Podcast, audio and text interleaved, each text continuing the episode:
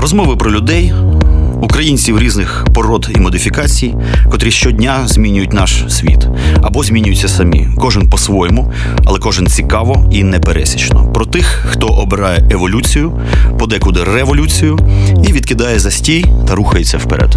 Еволюція або смерть з Іваном Самисюком. Слухайте в ефірі Радіо Земля та в подкастах на сайті OFR.FM. Добрий день, дорогі друзі. Знову на Old Fashioned. Еволюція або смерть в ефірі. І ми сьогодні пірнемо в тонкі сфери. Однак, я думаю, ми їх крепко перемішаємо з побутовими подробицями, тому що всі знають про існування такої штуки, як філософія. Але не всі знають, чим живуть філософи, тим паче сучасні філософи. Мене цікавить все. Навіть е, такі пікантні моменти за рахунок, чого сучасний філософ платить, наприклад, комуналку. Така от несподіване, можливо, пікантне питання. Однак, я думаю, що у мене є накопичені за життя питання, на котрі я особисто досі не маю відповіді. У нас в гостях пан Вахтанг Кібуладзе. Це філософ, спеціаліст з феміно... фе номінології, професор, публіцист ще й музикант. Нічого собі, дорогі друзі. Все правильно. Так, так. Да? Бачите? І у мене до вас одразу питання Руба. Давайте почнемо з головного. Філософія таки наука чи не наука? Якщо це наука, то що робить її, власне, наукою? Якщо ні, то чому її викладають е, з академічних кафедр? Ну, інституційна це безперечна наука, тому що вона присутня в університетах, так, і, зрештою, наші основні місця роботи вони або в університетах, або в науково-дослідницьких інституціях. Е, і тому інституційна, як я сказав, філософія безперечно є наукою, принаймні таке місце і в нашому суспільстві. Е, чи є за духом е, філософія наукою? Я б сказав, як німці кажуть, яйн, так і так і ні. Філософія е, дещо більше за науку, а почасти дещо може менше за науку. Ну варто розуміти, що зрештою філософія приходить до нас то ясно з античності, з античної культури, де, е, зрештою, ще не було е, розрізнення такого чіткого філософії науки і навіть релігії. Ми, Тому ми називаємо цю культуру синкретичною, тобто яка синтезує різні аспекти сучасної вже інтелектуальної культури в чомусь одному. Тому можна сказати, що і сучасні науки почасти народилися з тогочасної філософії. Окрім того, варто сказати, що в самій філософії, вже якщо її розуміти вузько як фах сучасний, як певну дисципліну, є е, тренди, е, які ближчі до науки. Є навіть така мода деяких філософів, які називають себе scientific philosophers, так, наукові філософи за замовчуванням by default, вважаючи і всіх інших філософів ненауковими. Е, тобто це ті представники філософії, які саме акцентують е, близькість філософії не просто до наук, а до природничих наук. Натомість є інші тренди філософії, які е, не так однозначно до цього ставляться. Ну і крім того, тут же ще виникає питання, скажімо, гуманітаристика в цілому, так, е, психологія.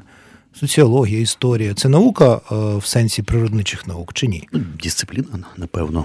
Ну, вони ж відрізняються. То то ясно, що, наприклад, навіть коли ми в школі вивчаємо фізику, хімію, біологію, ми відчуваємо, що вони чимось відрізняються від історії, літератури тощо. Так? Тому навіть всередині наук е, є питання, а що вважати справжніми науками, в лапках справжніми, так, або що вважати не зовсім науками. Тому це це одвічне питання. Е, це одвічне питання, і, зрештою, однозначно відповіді на це е, не існує. Я що сказав би? Я взагалі, ось на питання, хто ти, останнім часом уникаю прямої відповіді філософ, тому що мені здається, що в сучасній науці, ну принаймні гуманітарній науці, найцікавіше відбувається на перетинах різних наук. І я сам змішую теж, я, наприклад, першу дисертацію писав на перетині філософії і соціології, потім займався методологією психології і психотерапії, психотерапії навіть. Дедалі більше я завжди повторюю, філософія взагалі стає для мене е, певним жанром чи стилем е, літератури, тому що хоч би як це було дивно, але ми ми ще й письменники, тому що всі філософи пишуть. І я вважаю, що ну, неписемний філософ може в історії філософії це лише Сократ. Так, Це такий казус Сократа. А зрештою, філософ ще має і писати книжки. Ну, тому... Ну, Діоген. Теж е, якби просто проповідував. Є всякі е, різноманітні японці, там Банкей Йотаку, наприклад, теж відкоти залишилися кимсь записані проповіді. Але все одно записані. записані ми все одно записані. не можемо без тексту. Так, навіть якщо акустичний, ось зараз це теж текст, який ми продукуємо, він акустичний, але він буде записаний. Байдуже на якому носієві можна це буде скрипт, а може це буде відео, може це буде аудіо. Все одно це буде текст в широкому сенсі цього слова.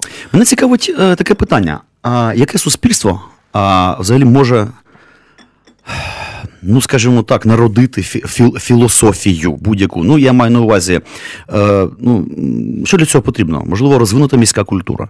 Тому що ну, мені слабо собі уявляється там чукотська філософія, наприклад, корякська, наприклад, або там монгольська. Чи я помиляюся? А, Яке суспільство може народити філософію в широкому сенсі слова? Тут, мені здається, відповідь зрозуміла. Я вже її певною мірою дав, е, що філософія народжується в давній Греції.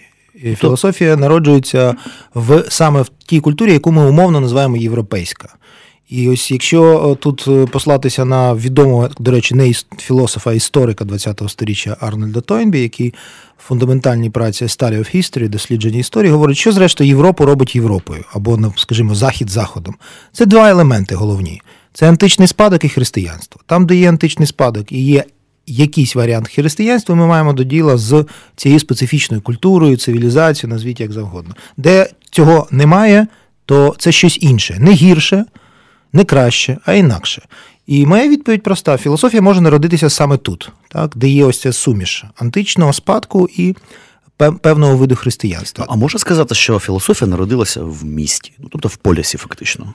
Тобто, е... до того я хилю, що аграрне суспільство, таке матьоре, ну воно ж, значить, якби не дійшло до нас якихось визначних е, філософій аграрних суспільств. Е... А от в містах. Безперечно, лише з одним але. Чи можемо ми розглядати античний поліс так, як ми розглядаємо сучасне місто? Так, тобто, так, зрозуміло, що прообразом сучасних європейських міст були давньогрецькі поліси, але все ж таки вони докорінно відрізнялися. Це окрема велика тема, чим відрізняється поліс від, скажімо, середньовічного міста, так, з якого з яких народжується Європа. Зокрема, втім, якщо так широко відповідати, то зрозуміло, що саме в місті, де велика концентрація Е, людей, де велика концентрація багатства, де велика концентрація людей, які мають дозвілля, так тому що для того, аби філософувати, треба мати дозвілля. Вільний час. Так, вільний час. Е, е, де можливі зустрічі такі невимушені і невимушені дружні бесіди, так ось і зароджується ця культура. А вільний час, дорогі друзі, нам дарує міська культура за великим рахунком, тому що в селі не пофілософствуєш. Е, Ну, будемо відверті. Е, Цікавий ще такий момент. Кого можна назвати першим з такої академічної наукової точки зору, ну дійсно філософом, котрий визнається, да, це філософ, а не просто якийсь балабол, сказочник і так далі. Історично зафіксований, від котрого залишилася його філософічна доктрина, проповідь і так ну, далі. Знов таки, тут же ми дивимося на канонічні підручники з історії філософії, і якщо погодитися, що філософія народжується в давній Греції, то це однозначно Фалес Мілецький. Який жив десь наприкінці 7 століття до Різдва Христова, і який є, так вважається, засновником тієї традиції, яку ми називаємо Мілецька школа, а ширше іонійська філософія, тому що це, до речі, територія десь приблизно на кордоні сучасної Сирії і Туреччини. Так, Саме там зароджується антична філософія. Тому, коли ми говоримо античність, це не означає, що це обмежується територією сучасної Греції аж ніяк. Тогочасний античний світ був набагато ширший. І, зрештою, філософія опиняється в Атенах лише десь в п'ятому сторіччі до Різдва Христова. Тобто два сторіччя вона подорожує з далекого сходу тогочасного античного світу на далекий захід, на території сучасної Італії, і лише потім опиняється в Атенах. Але майже всі підручники фіксують Фалеса Мілецького як першого філософа, і з цього починаються всі курси з історії філософії. От цікаво, що насправді він жив приблизно в одне і те саме той самий час, коли і жив і Будда Шакямуні. А буддизм теж не на ровному місці народився, була маса розвинутих е, філософій індійських. А Чому е, ми все ж таки акцентуємо цей античний спадок більше, аніж такий загальносвітовий? Це таки індійська філософія зафіксована письмово, і це все ретельно прорисовано, дуже складні ну, історії такі. Тут кілька чинників. Ну, по-перше, тому що ми європейці. Так, І це це наша Ну, культура. як не крутий, так.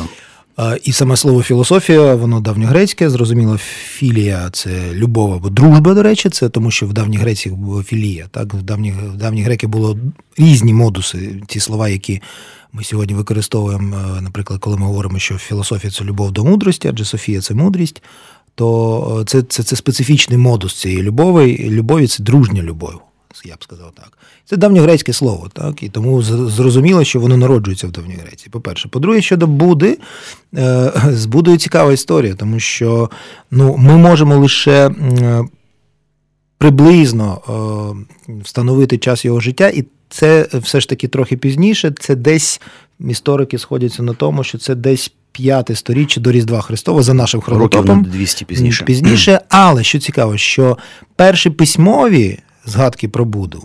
Виникають набагато пізніше, десь десь вже в період життя Христа може. Ну, Мова про сотні років. Про сотні років. Це це, це ще один момент. І тобто буде, як ну наскільки я знаю, я не фіховець, не фіховець буддізму, тому нехай може зі мною посперечаються фахівці, буде е, по собі не залишив письмових е, свідчень, так, текстів. І лише потім реконструювали його життя вже пізніші автори. Ну і окрім того, наскільки я знаю, я не фахівець зі Сходу, але наскільки я знаю. Е, мої колеги, які займаються цією інтелектуальною духовною традицією, вони дуже обережно використовують таку словосполоку, як там східна філософія, чи індійська філософія, чи то китайська філософія. Чому? Знов таки, не тому, що це гірше щось, а тому, що це геть інше. І застосовувати до цієї специфічної духовної культурної традиції, вигаданий в давній Греції термін філософія, ну це принаймні дуже необережно. Тому чи можемо ми взагалі говорити, скажімо, про філософію буддизму чи філософію індуїзму, е, це велике питання. Питання Руба. Е, Умовно. Е, перше застосування філософії на практиці. Я що маю на увазі? Я маю на увазі, скажімо, ну, у розбудові державної машини. А а отже, ну і політики, і зовнішньої, і внутрішньої. Коли ми можемо сказати, що філософія перестала бути е, розвагою інтелектуалів, і коли вона почала конкретно, капітально впливати на суспільство? Ну, було кілька спроб, е, але завжди зазвичай вони були невдалими, я б сказав так. І тут, е, перш ніж відповісти на це питання, треба з'ясувати взагалі, чи має філософія це робити. Так? Чому? Тому що ну, мені здається, що філософія все ж таки це те, що ми називаємо soft power, так? тобто це м'яка сила чи влада, це те, що впливає не не безпосередньо, а опосередковано. І вона не має виписувати якісь рецепти суспільству, як як жити добре чи правильно. Коли вона це робить, то зазвичай, і коли суспільство на це, так би мовити, ведеться, то зазвичай це призводить до жахливих наслідків. Згадаємо, тут для мене авторитетом є Карл Попер, е, який написав всередині ХХ століття е, таку фундаментальну засудову працю Open Society and Its Enemies, відкрите суспільство і його вороги, де він діагностував ілюстрував те, що він назвав філософія оракулів. Хто для нього оракули філософи? Це Платон, Гегель, Маркс. Це ті філософи, які саме зазіхали на те, про що йдеться, що вони створили такі системи, які можуть можуть впливати на на е, формування суспільства і навіть на заснування держави. Платон кілька разів це спробував зробити і ледь життя не позбувся.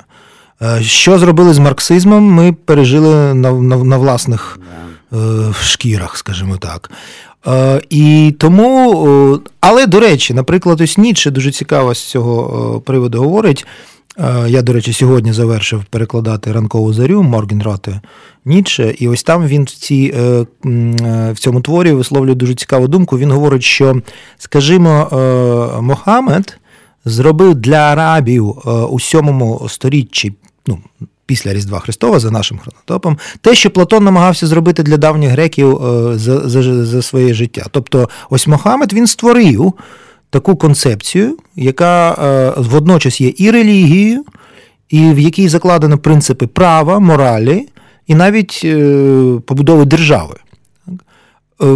Які це має наслідки в сучасному світі? No comments, не, не відповідаю на це питання. І наостанок теж в цій репліці теж вже згадали Ніче. Я дуже люблю цю метафору Ніче, який говорить, що найважливіші істини приходять на голуб'ячих лапках. Що це означає? Що вони вже тут, вони стоять за нашою спиною. Ми ще їх не помічаємо, але вони вже якось діють. А хто озвучує ці найголовніші істини? Філософи, ну в широкому сенсі. Філософи, інтелектуали, науковці. А в цьому контексті вчення Конфуція а, можна вважати філософським філософським вченням? Чи все ж таки це просто інструкція для виживання значить, там, такого Повер... древнього суспільства китайського? Повертаючись до того, що я сказав, е, ось тут виникає знову питання: наскільки взагалі ці східні практики, інтелектуальні, духовні, всі е, концепції побудови держави, стосунків між людьми, те, що ми, скажімо, назвали б моралю чи етикою, наскільки це можна взагалі називати нашими європейськими термінами? Ось конфуціанство, так? Е, до речі, я б сказав, наприклад, е, з власного досвіду знаю, я працював в Китаї. І як на мене, ну те, що я помітив, це таке, як німці кажуть, штіх проби, тобто така точкова проба, так це не соціологія, я не проводив там досліджень. Але мені здається, що навіть в сучасному Китаї набагато більше Конфуція, ніж Маркса, скажімо, хоча там офіційно е, при владі комуністична партія, так. Але конфуціанство там дається в знаки. Але знов таки, наскільки конфуціанство це філософія, це релігія в нашому розумінні цього слова, це відкрите питання. Це можливо ну нині здається, в Китаї це просто така. Якби ледь не народна етика, просто на базі якогось такого конфуціанського. Але вона пронизує і систему держуправління. Досі, да? Досі. Це це, це помітно, це відчутно. Так? Це це, це, це, це інша культура. Ви знаєте, я тут дивився, точніше слухав лекцію одного історика, і він сказав таку штуку: ви знаєте, в суперечці Платона і Арістотеля я не боюся Арістотеля. Я от подумав, божечки, 2018 е, рік, е, чи взагалі існують якісь старі е, філософські вчення, котрі дійсно якби, не втратили актуальності в наш час, ну в плані просто адекватності, навіть побутової. Чи дійсно в 2018 році в якихось базових моментах можна бути ну, дійсно прибічником Аристотеля? Чи це вже просто якісь е, такі шизоїдні е, штуки? Ні, абсолютно. Ось цим відрізняється, до речі, філософія від науки, повертаючись до першого наше питання. Ну, науки в сенсі natural science, так, в сенсі природничої науки. Тому що в Аристотеля, скажімо, теж були уявлення якісь про астрономію, як ми сьогодні скажемо, але вони були здебільшого конкурентні, ну, схожі на уявлення Птоломея. Умовно де була геоцентрична система, так, де Земля в центрі, всі інші зірки навколо, там сонце навколо. Ну тобто, то ясно, що сучасні е, шкільні курси е, астрономії побудовані вже на інших принципах. Хоча знов таки, якщо говорити вже про сучасну астрономію 20-го сторіччя, то там все не так просто. Але Аристотель як філософ, він безперечно актуальний для нас, причому і всі аспекти його вчення. Тому я кажу, що зрештою в нас філософів специфічне ставлення до історії філософії. І завжди, до речі, це одна з теж суперечок вже всередині філософського знання. От історик філософ е, філософії. Він філософ чи історик? Він має бути не уперед... як буддист і будолог. Е, то інше, буддист він вірить, так він є інсайдером. Так, а історик філософії з одного боку, начебто, це історик, який має неупереджено просто описувати е, певну історію, так само, як, наприклад, історик кулінарії, що він має кухарем бути блискучим. Не не, не, не обов'язково. Так? Не обов'язково. Але з іншого боку, чи може написати історію філософії абсолютний аутсайдер, так, людина, яка не переживає філософію як власну духовну і інтелектуальну практику? Я сумніваюся.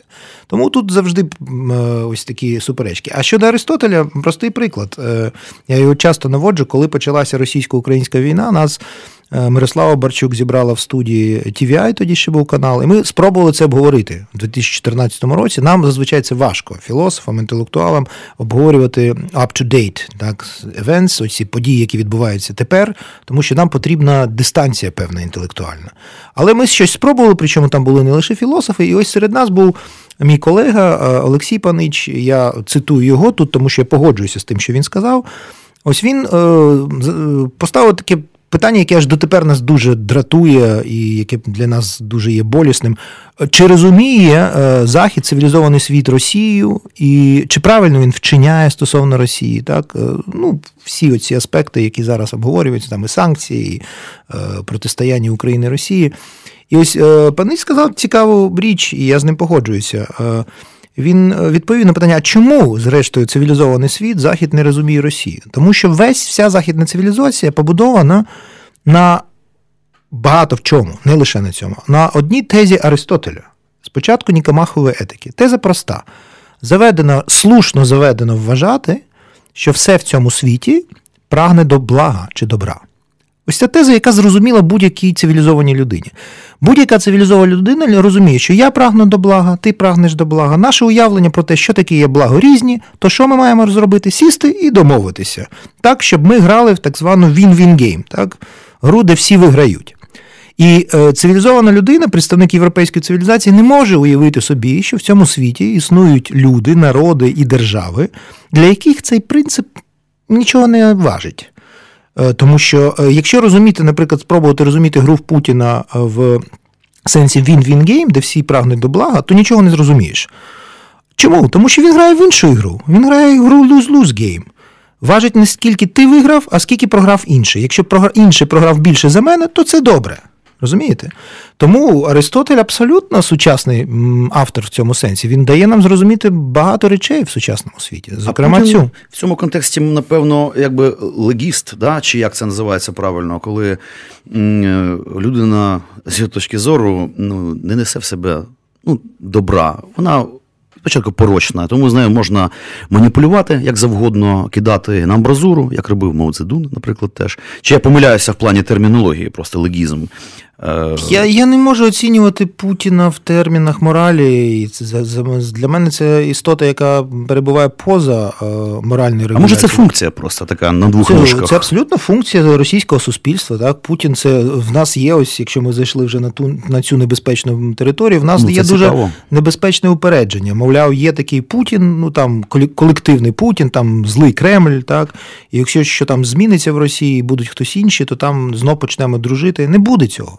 Не буде. Е, Путін це реальне породження ось цієї російської історії, російського суспільства. Вибори закінчилися кілька днів тому. Ви думаєте, що що це фейкові вибори? Що це абсолютна е, імітація, що не не підтримала така кількість людей Путіна? Трохи Я підсипали, але підсипали очевидно, трохи. що все очевидно, що щиро. суспільство ба більше, що цікаво, що якщо я читав порівняльні аналізи, що якщо порівняти з попередніми виборами, коли ситуація економічна була краще коли не було стількох стількох війн навколо Росії, так коли до Росії ставилося е, світове е, товариство набагато краще, е, підтримка Путіна була нижча. Ну, так, так. Тобто вона зросла. Про що це свідчить? Це свідчить про хворобу всього суспільства, а не про те, що Путін це симптом. Так? Це... Можливо, навіть чим гірше їм буде, тим в цьому сенсі вони будуть сплачені навколо цього пенька. Це, це я не знаю. Але Путін це симптом. Це взагалі для мене це навіть не, не, не людина, це просто симптом. Так, це симптом. Ні, то ясно, що є конкретна людина Володимир Путін, але чим він живе, які в нього забаганки, я цього не знаю і сподіваюся, ніколи не дізнаюся. Але те, що він робить, це просто симптом патології, яка називається Росія. Ось і все. Ми до цієї теми повернемося. Однак я хотів би знати, чим відрізняється все ж таки філософ з академічною освітою від, від просто філософа. Знаєте, те, що називається народний філософ, мудрий дідушка в огороді, е, котрого назвати філософом, наприклад. А в чому різниця? Що дає взагалі ця корочка, так би мовити, філософа, якщо можна так сказати? Кстати, класна тема корочка філософа. Ну, о, знов таки, з урахуванням всіх негараздів нашої вищої освіти, і не лише української, і європейської, також там є теж свої проблеми, хоча їх набагато менше. Е, все ж таки, я прихильник того, що краще якась освіта, чим її відсутність. Так? Ніж її відсутність, тому що ну, я певний, що все ж таки в сучасному світі не можна бути професійним байдуже філософом, істориком, соціологом чи літературознавцем. Е, не засвоюючи, не засвоюючи, не засвоївши ось ці, е, ну, це ж не просто знання. Е, це певні певні, певні навички, певні ритуали, дуже великий багаж інструментарію. Так? І якщо ти не пройдеш цей вишкіл, то зрештою, ну, ну, чим відрізняється там, те, що ну, це питання, чим відрізняється там якийсь філософ е, від природи, там я не знаю від чого. Ну, а чим відрізняється лікар, професійний лікар від, я не знаю, знахара якогось чи шамана? Ну, Логічно. Тобто е, існують такі феномени. Тобто є мудрі люди, є люди розумні, але філософія це ж лише назва. Е, до речі, любов до мудрості. Тобто це не означає, що філософи зазіхають на те, щоб направду бути мудрими. Так, це ось коли людина каже, що все, я все знаю, так, то це не філософ. Я завжди кажу: якщо ви приходите до філософа е, з питаннями і отримуєте на ці питання однозначні відповіді, то це означає, що це не філософ. Це проповідник, це знахар, шаман, авантурист якийсь, так, але це в кожному разі не філософ. Якщо ж ви прийшли до філософа і ті питання, які у вас були, вони, вони е, зникли може і не отримавши відповідь, але в вас виникло натомість дуже багато нових питань. Оце є філософія, це одвічне запитування. А скажімо, отримати самоосвіту якісну можливо. Чи це треба все-таки середовище академічне, кафедри і всі всі от історії? Е, ну, скажімо так, будь-яка інтелектуальна, я певний того, що будь-яка інтелектуальна практика, знов таки, я б не обмежувався лише філософією, так? тому що справжня освіта сучасна, вона передбачає все ж таки, ну, філософ має знати і історію, так, і знатися на літературі, мистецтві, бажано мати хоча б якесь уявлення про природничі науки, про математику. І, ну, по-перше, це дуже важко самотужки подужати.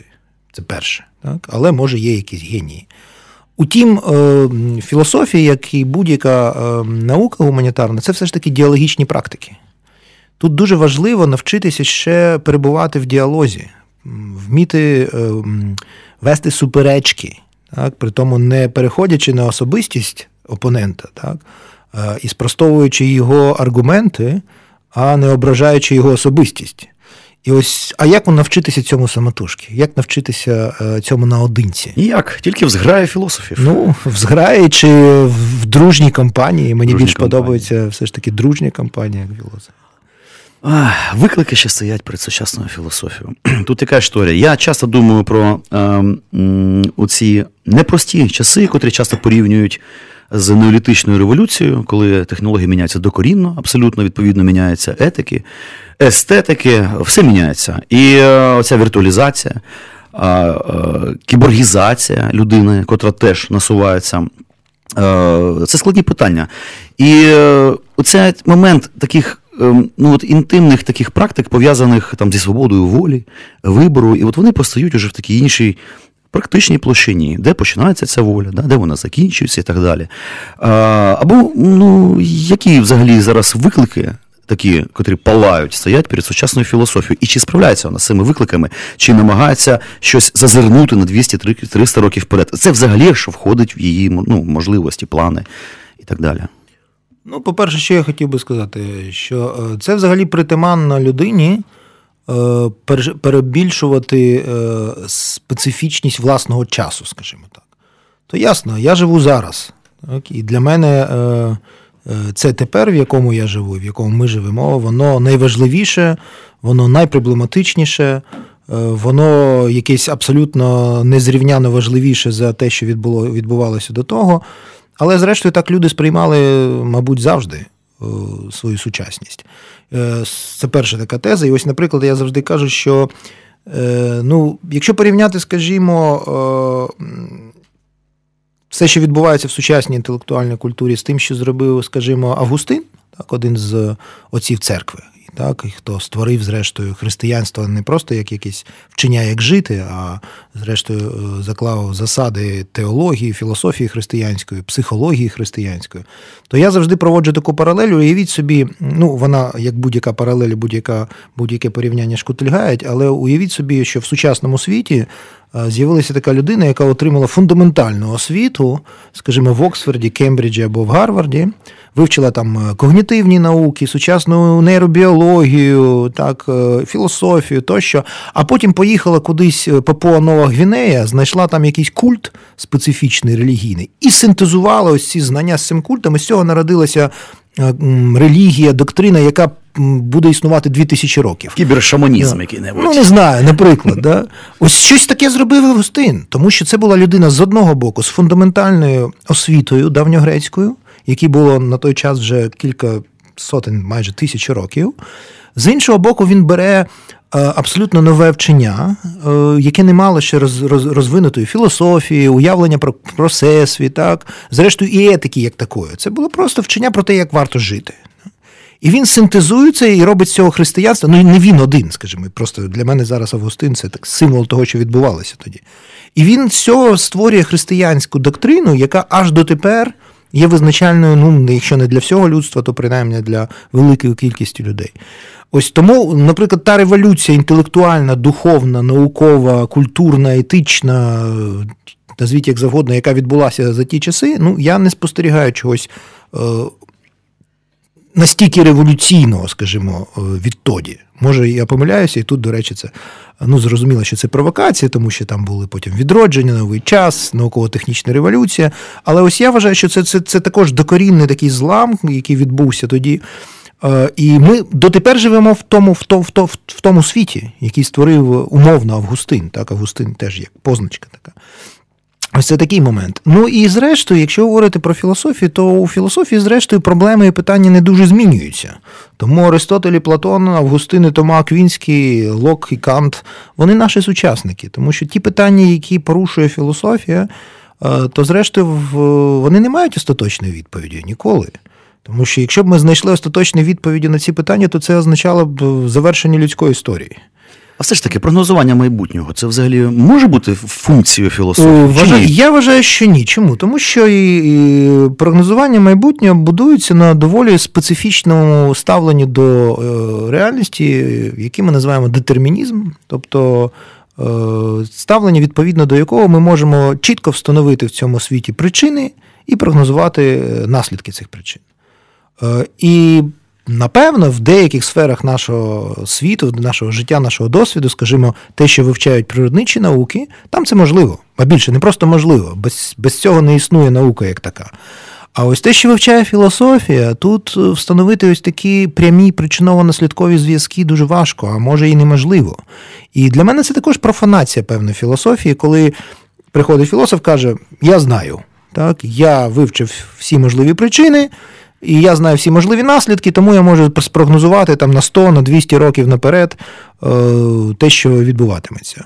Як на мене, в людській історії так неможливо. Так? Тому що в людській історії, скажімо, неможливий експеримент, як в науці. Історія відбувається завжди всього одного разу. Так? Тобто неможливо перевірити просто. Так, einmal ist keinmal. Так, одного разу це ніколи. І е, пригадайте, до речі, ось коли Воланда зустрічають на Патріарших і питають: а так ви історик? І він так трохи замовк, а потім каже: Навірне, да, навірно, я історик. Кстати, на Патріарших произойде інтересна історія. Тут гра з двома так, так. поняттями: історія як історія, яка відбувається, історія як history, так, і історія як story, те, що ми розповідаємо про історію. Так ось хто може поставити експеримент в історії? Диявол. І, зрештою, ну, прояви цих диявольських експериментів в ХХ сторіччі були. Це Гітлер і Сталін. Це ті, хто намагалися в історії поставити експерименти. І Мао, Мао, не Мао, ну, це як, потужна штука. Гітлер і Сталін для мене просто це символи правого і лівого радикалізму, так, е, нацизму і комунізму. Тобто це свої черті, а Мао це все-таки екзотика для ну, нас. Мао, ну, Гітлер теж для нас певною мірою екзотика. Ну, але... Німець все ж таки. Ну, європеєць, так. Європеєць. Хоча Сталін, наскільки Сталін європеєць, це теж велике питання. Тут питання є заднього ряду. Дмитро Нечепуренко. Якщо можна питання гостя, філософія як плацебо або замінник релігії, чи є сучасні приклади? Як вам таке питаннячко? Ну, філософія завжди певною мірою філософія, ну, якщо не конкурує з релігією, то принаймні десь їх сфери впливу перетинаються. Так? Е, єдине, що я сказав вже на початку, що коли філософ е, перетворюється на проповідника, це дуже небезпечно. Тому що проповідник це роль така релігійна. Це роль людини, яка говорить від е, імені абсолютної істини. Так? Тому що за цим стоїть віра віра в єдиного Бога, чи в багато богів, чи взагалі відсутність Бога. До речі, не забуваємо, що буддизм, скажімо, це те, що ми називаємо релігією, але там немає уявлення про Бога. Тобто буддизм, хоч би як це було дивно, це атеїзм. Хоча ми називаємо це релігією. Ось, до речі, про схід і захід. Насправді, ну дійсно, буддизмів дуже багато насправді. То ясно, але уявлення про якогось Бога в буддизмі немає нема, як такого. Нема. Так, і Будда то не Бог, так, то то, то, то зрозуміло. Е, Отже, я вважаю, що дуже небезпечно, коли філософія починає е, імітувати, філософ починає імітувати е, роль е, релігійного проповідника. І з цим ми стикаємося. Якщо від, проста відповідь так. Це відбувається в сучасному світі також. Багато філософів, не багато, але є такі філософи, які починають імітувати проповідники. Мовляв, я поклав життя на те, щоб пізнати істину, я її нарешті пізнав, і ось маю зараз зараз е, від неї від імені неї говорити. Але ось тут знов таки те, над чим працюєш, завжди воно найближче, під рукою на похваті лежить. Ось Ніче, в нього така метафора. Е, називається уривок скидати шкіру. Він говорить, що якщо змія не не здатна вже скинути шкіру, то вона що? Вона помре. Е, він каже, так само і е, ми, ну тобто філософи та мислителі, якщо завадити їм змінювати власні думки, то вони вже будуть не сповна розуму. Тобто, зрештою, е, де та де та точка, де я можу собі сказати все. Я я, я вже все зрозумів, так, я життя прожив, я знаю, і я тепер від імені цього авторитету почну говорити. Ось в цей момент, зрештою, філософ вже не філософ. Він перетворюється на проповідника, е, на такого квазі-релігійного діяча, але якщо при тому він говорить, що він говорить від імені філософії, то це маніпуляція. Угу. Тобто він або божевільний, тому що сам повірив в це, або просто маніпулятор, авантюрист. О, авантюрист, власне. Да. Е, Скажімо, чи народило ХХ століття фігури філософії, котрі, котрі би за своїми масштабами наближалися до того ж там Аристотеля, Платона. А ще більше цікавить, що зараз, на початку 21 століття, відбувається. Є масштабні, по-справжньому масштабні філософи? Е, Знову таки, ми не можемо відповісти на це питання. Чому? Поки Тому що нам потрібна дистанція історична. А 20 століття? Все ж таки. 20 століття, я маю на увазі, це, це дуже близько. Угу. Простий приклад. Е, які філософи 19 століття е, відіграли дуже важливу роль у 20 столітті. Їх кілька, там, кілька десятків, скажімо. Але серед них є, є наприклад, такий філософ, якого я сьогодні неодноразово згадував, це Фридрих Ніцше. Він абсолютно майже невідомий в 19 столітті. За життя його книжки розходяться, знаєте, якими накладами? Навіть українські філософи продають більше своїх книжок. Е, здається, найбільший успіх Ніцше, якщо не помиляюся, це був 200 примірників одного твору розійшлося. Слабок. Абсолютно, так. Е, він помирає абсолютно божевільним, невідомим. Він в своєму житті лише, здається, 10 років викладав у Базелі, потім здоров'я йому завадило викладати. Тобто він не викладає. Його твори невідомі, інтернету немає, телебачення немає, радіо немає. Він не міг так ось прийти е, на прямий ефір і звідти проголошувати свої ідеї. Тобто, Ніцше, чи вплинув він взагалі на філософію 19 століття? Аж ніяк. Про нього хтось знав, майже ніхто. Але в 20 столітті він не просто важливий, він, зрештою, почасти і створив 20 сторіччя. І всі його негаразди, і всі його позитиви, конструктиви тощо. Чому? Тому що його реанімують Мартин Гайдегер, Жан Поль Сартр, французькі екзистенціалісти, вони раптом перевідкривають для себе Ніцше, і він стає ну, ключовою постаттю. Або інший приклад, ще радикальніший. Е, Серен Кіркегар, або Кіркігор. Ми дотепер сперечаємося, як правильно е, е, транслітерувати чи озвучувати його прізвище, тому що він данець. Ніче хоча б німецькою писав так, якою там пів, уже легше, та, пів Європи розуміло. Хто данською володіє зараз настільки, щоб читати в оригіналі Кіркегара? Я згадую чи Кіркегора, я згадую жарт Умберто Еко в такій дуже е, важливій от праці, як написати дипломну роботу. Всім, до речі, раджу. Це, до речі, до питання, чи потрібно вишкіл мати, щоб філософом бути. Ось почитай, треба раджу навіть навіть нашим вже науковцям, там справжнім в лапках. Е, якщо не читали, перечитати цю роботу. В нього там дуже багато цікавих порад. І ось він говорить, наприклад, про мовні компетенції інтелектуалів сучасних європейських. Ну, він жартома все це пише, хоча це технічні поради, як написати диплом. Е, він говорить, що заведено вважати, що всі знають англійську більш-менш. Хтось знає німецьку і французьку, і майже ніхто не знає шведською і російською. Ну, то ясно, що знають російську, і ті, хто займаються російською там філософією, літературою тощо. Мається на увазі, що для інтелектуала там е, італійці, скажімо, ну зрозуміло, що варто знати англійську, і хтось знає німецьку і французьку. А от я кажу, якщо навіть шведську і російську, а данську. Хто знає данську і кого ми з персонажів з данської культури сьогодні назвемо? Ну, Андерсон, перше, що спадає на думку. Кіркігор, взагалі, на відміну від Ніцше, він навіть не видавав власних творів, він дуже молодим помер, і про нього взагалі ніхто нічого не чув, не знав і ніхто його не читав в 19 сторіччі. В 20-му знов таки, завдяки екзистенціалістам, завдяки феноменологам, Гайдегеру і не лише, до речі, завдяки киянину Леву Шестову, е, е, Кіркегор стає. Е, не просто популярним, а він стає визначальною постаттю, може не такою впливовою, як Ніцше, Втім, дуже важливо, його перекладають, його коментують, його перекладають всіма майже мовами світу.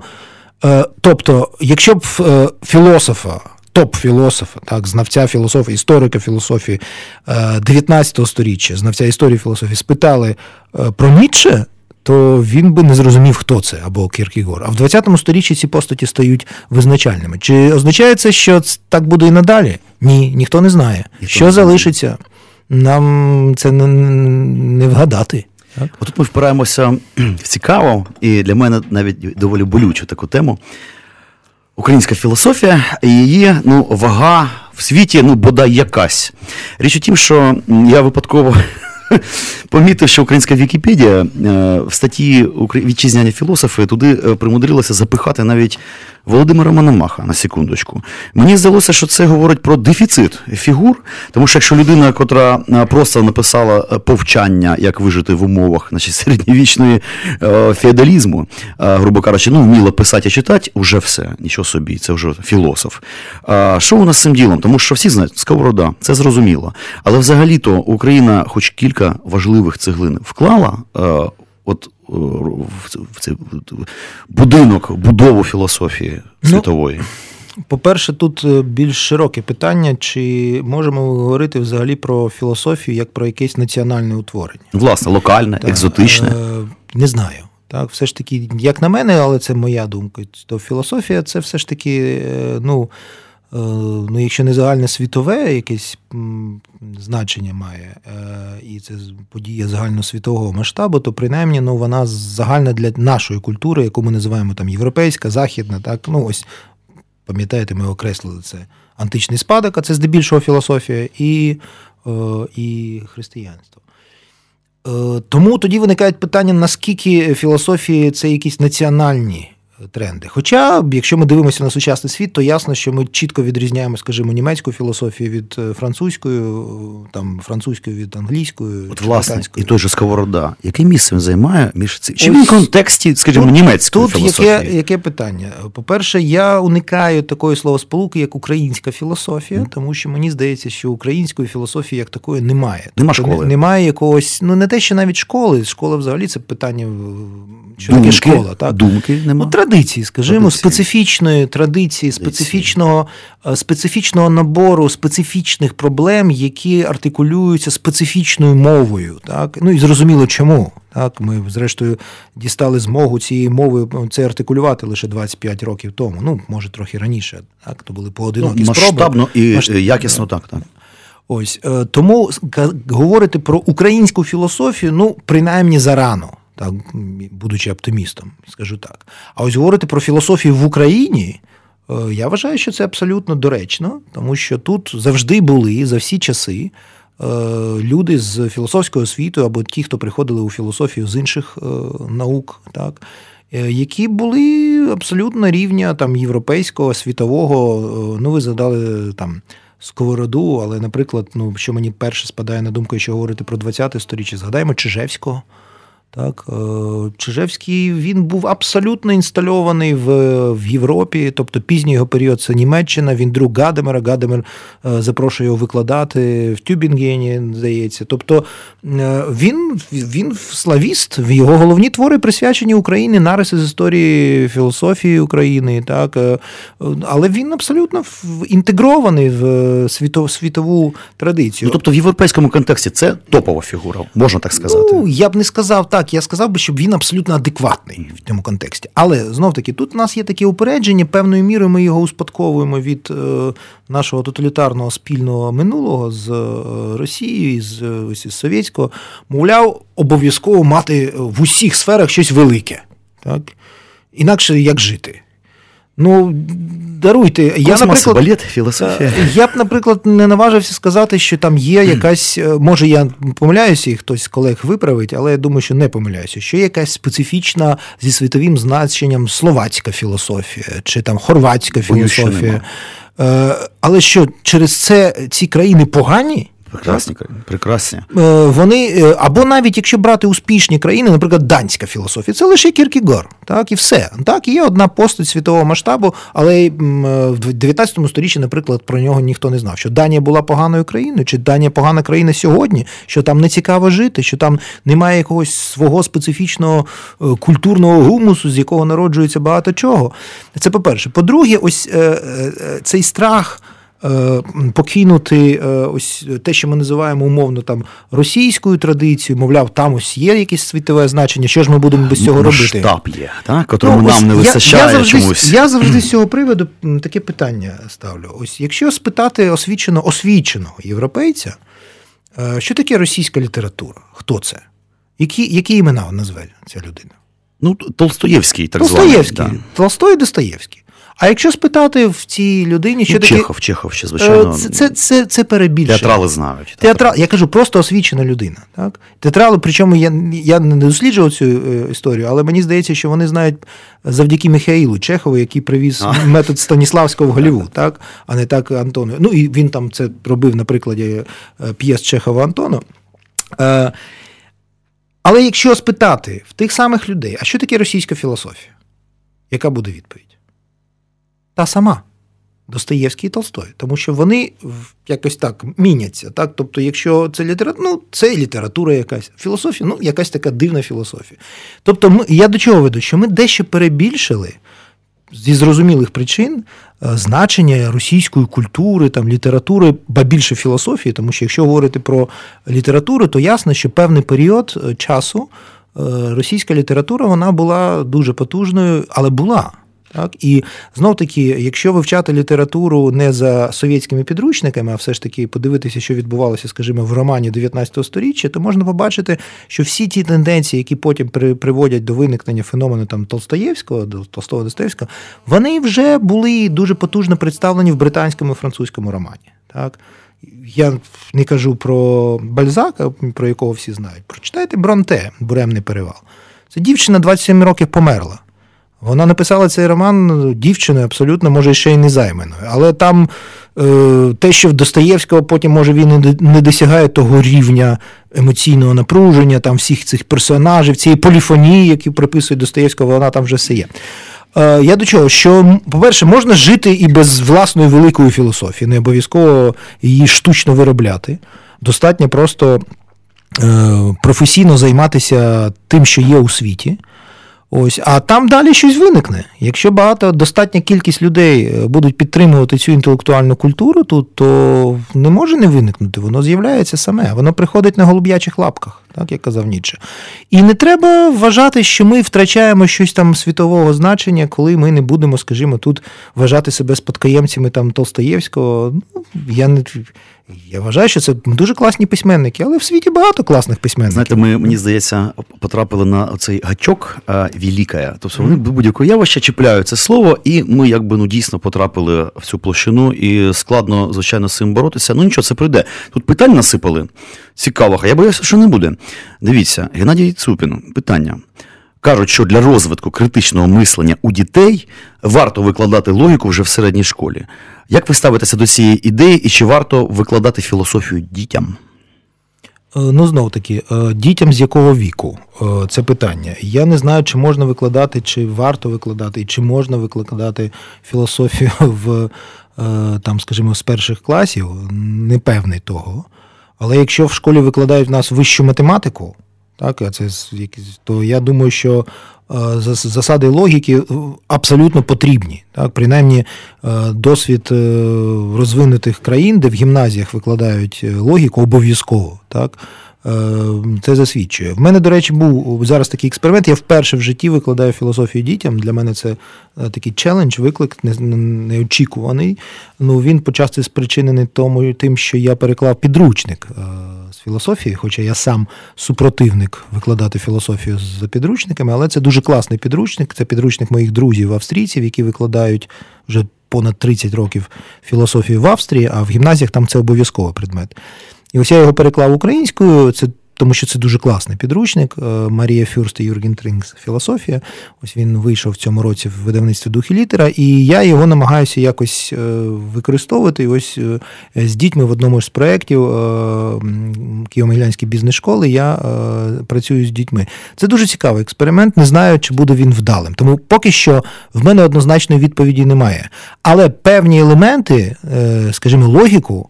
Логіку обов'язково треба викладати саме в старших класах. Тобто, принаймні, е, для тих людей, які потім збираються йти в університети, вони обов'язково мають вивчити логіку. то ясно. І не лише тих, хто потім вивчають філософію. Це це, це базове знання і для математиків, і для фізиків, і для соціологів, і для будь-кого. Знаєте, тут ще пан Дем'ян Слободянюк, Слободенюк одразу теж два питання рубанув. Одне, якби. В продовження, от дивіться, в католицьких садочках викладають риторику. Може, і нам варто перейняти цей досвід? Ну, власне, ми майже відповіли на це питання. Ем, і чому наші політики не прислухаються до наших філософів? Або чому такий слабкий вплив інтелектуалів на нашу країну? Це так чи ні? Е, ну, знов таки, я далекий від думки, що філософи мають безпосередньо впливати на на політику в такому вузькому сенсі цього слова. Так? Принаймні, на якого-небудь Ківу Ілію Анатолійовича. Чи як принаймні, принаймні, принаймні на те, що ми розуміємо в нашому суспільстві е, під словом політика. А ось змінювати наше розуміння про те, що таке є політика, ось це тут має має бути вплив філософів. Тому е, через які механізми? Через механізми викладання в університетах, через написання книжок через може ось такі виступи. Е, тобто, ну, зрештою, інструменти в сучасному суспільстві є. Але ось простий приклад щодо політики, я хотів би сказати. Е, що треба змінювати, що мають змінювати філософи, знову як такі, як soft power, як м'яка сила, м'яка влада, а не як якась наказова влада, яка приходить і говорить, має бути так і так. Е, скажімо, саме слово політика, воно приходить до нас звідти таки, знову таки, з античності, античний спадок. Воно приходить з діалогу Платона, який називається Політея. Як ми переклали цей діалог? Дуже цікаво. Ми скалькували російський переклад, росіяни переклали як государство, ми скалькували як держава. Але якщо подивитися, що дуже цікаво, я коли починаю читати лекції з філософії політики, чи з політичної філософії, чи з моральної філософії, я завжди питаю в аудиторії: а як переклали латиною це слово? Так? Е, і виявляється, що переклали дуже відомим словом республіка. Спільна справа. справа. Реч тобто, да, ми успадкували від тоталітарного Совєтського Союзу розуміння політики як сфери боротьби за політичну владу, чи то партії, чи то раз, байдуже. Так?